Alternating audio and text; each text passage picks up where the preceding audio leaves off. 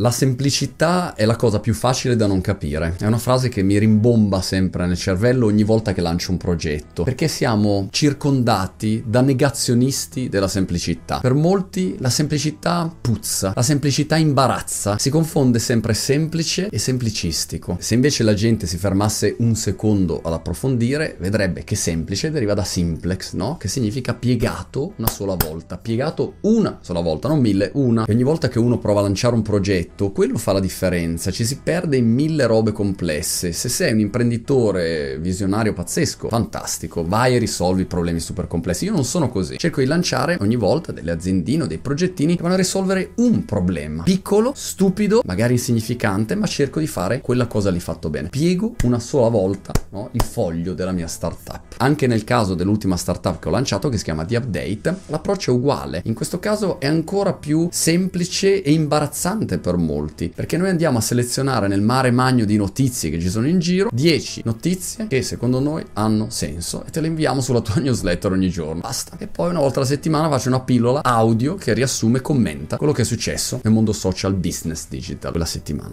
Questa iniziativa ha sollevato diverse obiezioni e alcune sono obiezioni stupide che denotano ignoranza e stop e chi se ne frega. Altre però invece sollevano dei luoghi comuni che vengono fuori spesso quando si parla di prodotto, di startup, di mercato, di informazione, di monetizzazione. Però volevo riepilogarne alcuni perché magari possono tornare utili. Tra parentesi, The Update ha fatto 1100 abbonati in due settimane e quindi il risultato è lì da vedere, ma la gente non capisce perché. Pregiudizio numero uno, non c'è nessun valore nel selezionare delle notizie che in realtà sono disponibili gratuitamente a tutti. In questo caso il problema qual è? Che si ignora il valore della selezione. Il valore oggi è la cosiddetta curation. Facciamo un esempio.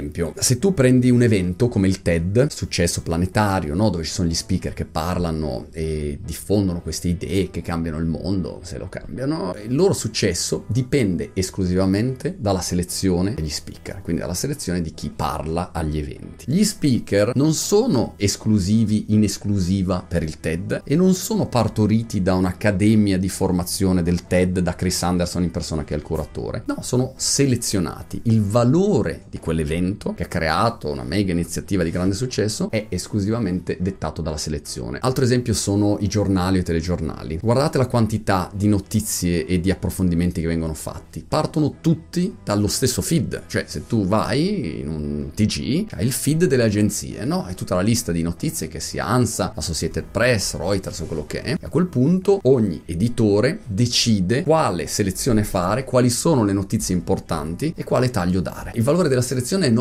dappertutto. Prendiamo le piattaforme. Netflix vince per la selezione. Non è che ti dà tutti i film del pianeta, no? Ti dice guarda, questi sono i film che ti suggeriamo. Stop. Poi alcuni sono contenuti originali creati, altri sono scelti, comprati, no? E messi dentro la piattaforma. Ma c'è una selezione editoriale. Lo stesso vale per piattaforme. Google fa una selezione, decide quali sono i risultati che devi vedere. Lo fa con un algoritmo in gran parte, ok, ma c'è sempre una selezione. Il feed di Facebook, di Instagram, c'è una selezione di quello che devi vedere. Non vedi tutto. Tutto a valore zero. La lezione in questo caso che uno si deve portare a casa se fa un progetto è che se tu liberi il DJ che c'è in te, perché magari è una competenza specifica in un settore, e riesci a curare, selezionare, aggregare, fare chiarezza no, nel mare di informazioni che c'è magari nel tuo settore, quella cosa ha un enorme valore. Pregiudizio numero due nei confronti di, di update è ma come ci sono solo 10 notizie, quindi c'è poca roba, allora c'è poco valore. Ma scusate, dove sta scritto che meno sia peggio? Meno è meglio, è meno è meglio in design, meno è meglio nella costruzione di un prodotto. Continuare a pompare dentro al nostro prodotto più funzioni, più opzioni, più soluzioni, più alternative non è un bene per il cliente finale. Perché? Perché inneschi di solito, no? Tra l'altro c'è un bellissimo speech al TED, non mi ricordo di chi, Schwarz forse, non mi ricordo come si chiama, che dice The Paradox of Choice, il paradosso della scelta. Noi clienti finali vogliamo un'indicazione precisa. Non voglio arrivare in un supermercato, perdermi completamente, capito? Voglio che mi dai un'indicazione, dammela tu. Io consumatore in quel caso pago da un lato per la selezione iniziale di cui abbiamo parlato e dall'altro per la sottrazione. Siamo nel business della sottrazione, non dell'addizione. Per carità, non è l'unico modello, pensiamo ai videogame. Se io prendo, capito, Fortnite è un casino di roba dentro lì, no? C'ha mille funzioni, mille cose. Però puoi avere successo anche sottraendo, sottraendo, sottraendo e fai, capito, Flappy Bird. Apro parentesi, faceva 50 mila dollari al giorno di entrate pubblicitarie. Come? Con una funzione molto semplice semplice, tap, tap, tap, tap, salta l'uccellino, funziona però. Terza obiezione, ma perché la gente dovrebbe comprare qualche cosa che è disponibile anche gratis? In questo caso è un'obiezione che c'è dalla notte dei tempi e pensiamo, non so, quando uscì il software open source, magari diversamente giovani in ascolto se lo ricordano, o un database open source, MySQL o qualcosa del genere. Il motivo è che la gente ignora la differenza tra avere qualcosa disponibile, cioè che sia disponibile, e che sia accessibile. Sono due cose diverse.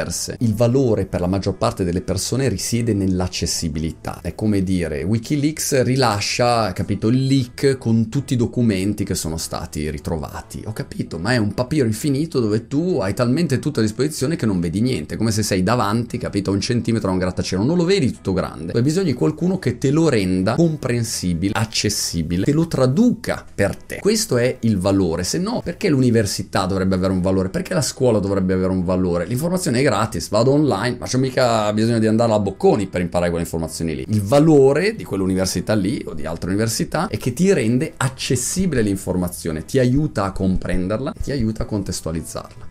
L'ultima obiezione, poi ce ne sarebbero altre, magari altre vengono in mente, è il fatto che uno in realtà quelle stesse informazioni di The Update potrebbe trovarsele da sé, quindi se si dedica, ci mette un po' di tempo, se le trova lui, che è vero, è assolutamente così. In questo caso, ma è lo stesso per molti altri prodotti, startup, noi non siamo nel business dell'informazione, noi siamo nel business del tempo. Noi ti facciamo risparmiare tempo. Quanto ti costa dedicare un'ora al giorno del tuo tempo a cercare notizie? Lo puoi fare assolutamente sì. Vale 10 euro euro, sono triste per te se vale solo 10 euro, ma facciamo che vale 10 euro. Ok, tu in un mese spendi 300 euro potenzialmente. In questo caso invece spendi 5 euro al mese. Se uno si ferma in modo razionale ragiona in termini di costo-opportunità, non c'è paragone. Tutto qua. Il giro è sempre intorno a questo concetto della semplicità che viene frainteso. La semplicità, diceva qualcuno, è la cosa più facile da non capire.